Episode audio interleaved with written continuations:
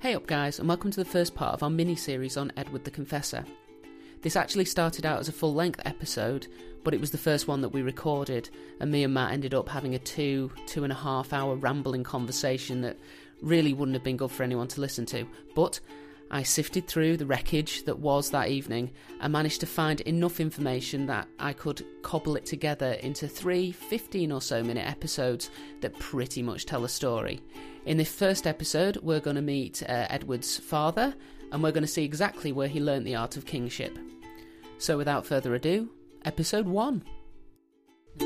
Hey up, I'm Joe Heathcote, and this is Consistently Eccentric, a podcast where I will attempt to teach a friend of mine a lesson from British history, focusing specifically on the lesser known and less believable people and events that the history books tend to leave out. So let's get started with Edward of Wessex was born in 1003, the seventh son of King Ethelred the Unready, and the first to his new wife, Emma of Normandy. So he's seventh in line to the throne. Okay. Nowhere near. He's he's Just- just going to have the life of privilege with none of the responsibilities. Did you get the same level of privilege back then as you do now? Like, you know, nowadays we've got like, you know, Prince fucking Michael of Kent or whatever he is. I don't even know how he's related to the royal family, but he gets a free apartment and stuff. Oh hell So- yeah! It's, it's still. I mean, you'd be given part of the country to rule over. Oh right. You know, which basically means just collect the taxes So in effect, and live in a castle. in effect, our system hasn't advanced in uh, over a thousand years. No, no, of course not. It, it works perfectly, as you're about to find out. It, it's a perfect system. Come on, England. His dad had only become king after his mother had murdered his older half brother, Edward the Martyr. So he had a half brother. Hmm. He was an acknowledged bastard. Nice. But because the king acknowledged him, he He was in the line of succession. And she spent three years shouting about how he was a bastard and it shouldn't be him, it should be his younger brother, who, bear in mind, was 13 at the time. So she would rather have a 13 year old boy as king. Yeah, well, yeah, but what were lifespans like back in the day? Uh, mm, uh, 45, but then Right, so he's like a third of the way through life. He's practically like like nowadays he's like twenty three. So Yeah, yeah. I, uh, I- I think at 15 you could pretty much call yourself a man. right, so And, thirteen. yeah. You know, it's, Well, it's, it's, yeah, okay. But still, you've got a you've got a perfectly good king there. Yeah, but he's a bastard. Well, yeah, he's a bastard. So after three years of calling him a bastard, she invited him to a family dinner. She's like, no, no, it's, it's fine, it's fine. Just just clear the air. Come and see your brother. You don't you don't need to bring a lot of people. It's going to be casual. Is is this during the age of chivalry? Are we, are we talking Um, chivalry here? or- no, Right, there's okay. very little chivalry. So she's she's planning to kill him. Yes. And she can't really be asked waiting. So he doesn't even get off his horse before she has her house guards stab the shit out of him. Nice. Yeah. Well, I mean, what else are you going to get house guards Plaus- to do? plausible deniability is what you want in those situations. yeah, maybe maybe you got poisoned and it was just an unfortunate accident, or maybe he fell down some stairs. No, she just had him stabbed on the front porch, just straight away. Well, I mean, you know, So Ethelred became king, mm-hmm. 13 Nothing's going to go wrong. His rule was plagued by Viking raids. okay, badass. Well, the Vikings hadn't invaded for 30 years, but I guess seeing a 13 year old boy on the throne, who See- people weren't particularly happy about because they believed he was involved in a plot to kill his older brother. So that he was possibly untrustworthy, maybe a bit devious. It's the ultimate shout, teenage shouting at your mum moment. Mom, you killed my brother, and now my bondsman won't help me. I don't know where They, they all hated him. Yeah, okay, fair enough. That, I mean, that's a better reason to attack. Like, you know, if you if you're just going to state the Vikings attacked because they saw a 13 year old king, that's illogical. It's not like he's on his own going to fight them off unless he's Superboy. At first, he did nothing, but then there was a big battle the Battle of Maldon in 991. Maldon. Maldon, yes. Where's Maldon? I don't know. You- you fi- this is a Somewhere. This is about history. It's not about geography. Yeah, fair enough.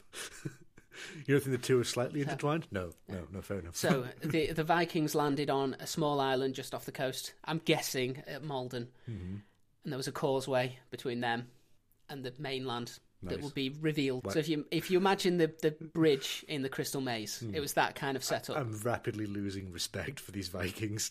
Tactical ability. Well, it's a very easily defensible position for them yeah, but while also, they're getting themselves but, ready. but also an easily defensible position for the people that they're raiding. Well, it's funny you should say that. So the English army turned up and lined up at the other end of the causeway, and as the tide started to recede, the Vikings started to advance. But because it was quite a narrow causeway, three Englishmen were able to successfully defend it for pretty much as long as they wanted.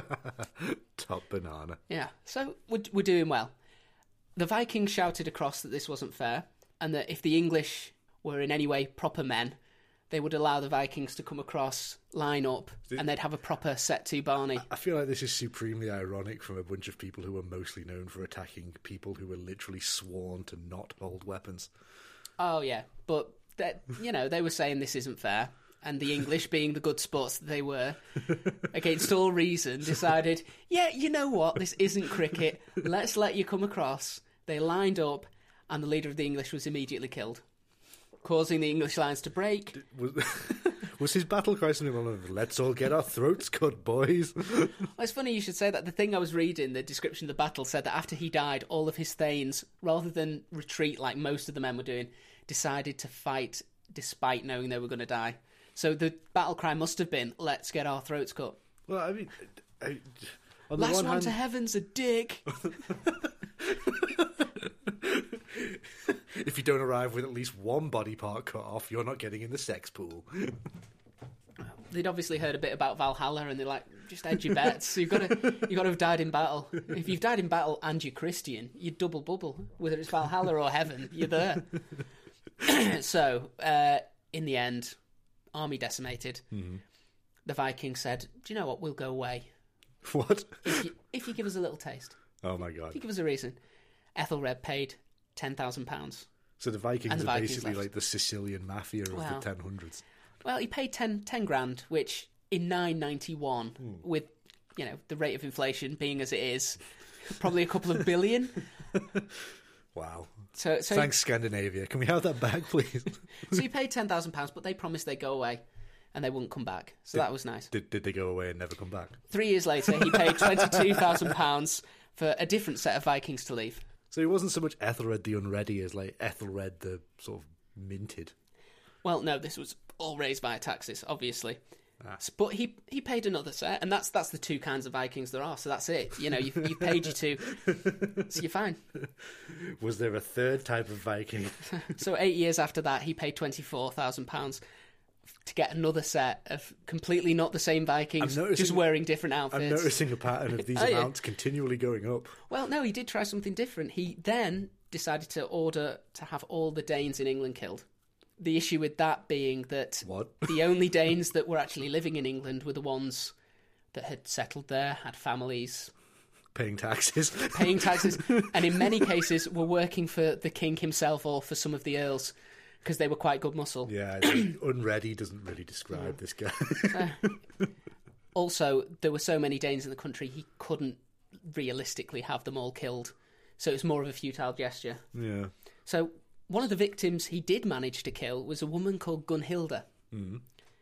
Who Good was Danish the, name. Yes. Well, she was the sister of Sweyn Forkbeard, the king of Denmark. Oh, fantastic. Sweyn swore revenge on Ethelred. Why was the Danish king's sister living in England? She was married to another Dane who was actually in the king's personal bodyguard that he had killed. Did he have the bodyguard killed as He well? He had the bodyguard and the bodyguard's wife killed. Guy just- obviously, this- I guess he didn't know that that was the sister of the king of Denmark. How could he not know that? Mm. This guy sounds like he swapped Uh, his brains for actual poo. The clue's in the name, Ethelred the Unready. I'm assuming that he didn't He was micromanage this. literally unprepared for everything. I assumed it meant like he was just young when he came to the throne and sort of grew into the role. But no, apparently this is a guy who like he opens his wardrobe, all of his clothes are unironed. He goes to the bathroom, he's forgotten to put the toilet roll on the thing again. Five years after he had all of the Danes killed, he paid another 36,000 to another band of Vikings. Which presumably hurt him a lot more because he had a much smaller tax base. Well, yeah, he'd had a lot of people killed, especially in the Danemark. oh, I know about the Daymark. That, That's like that's like the northeast, the northeast of England. Well, it's it's kind of going across towards um, Yeah. uh, East Anglia. Actually, funny side story while I was researching this.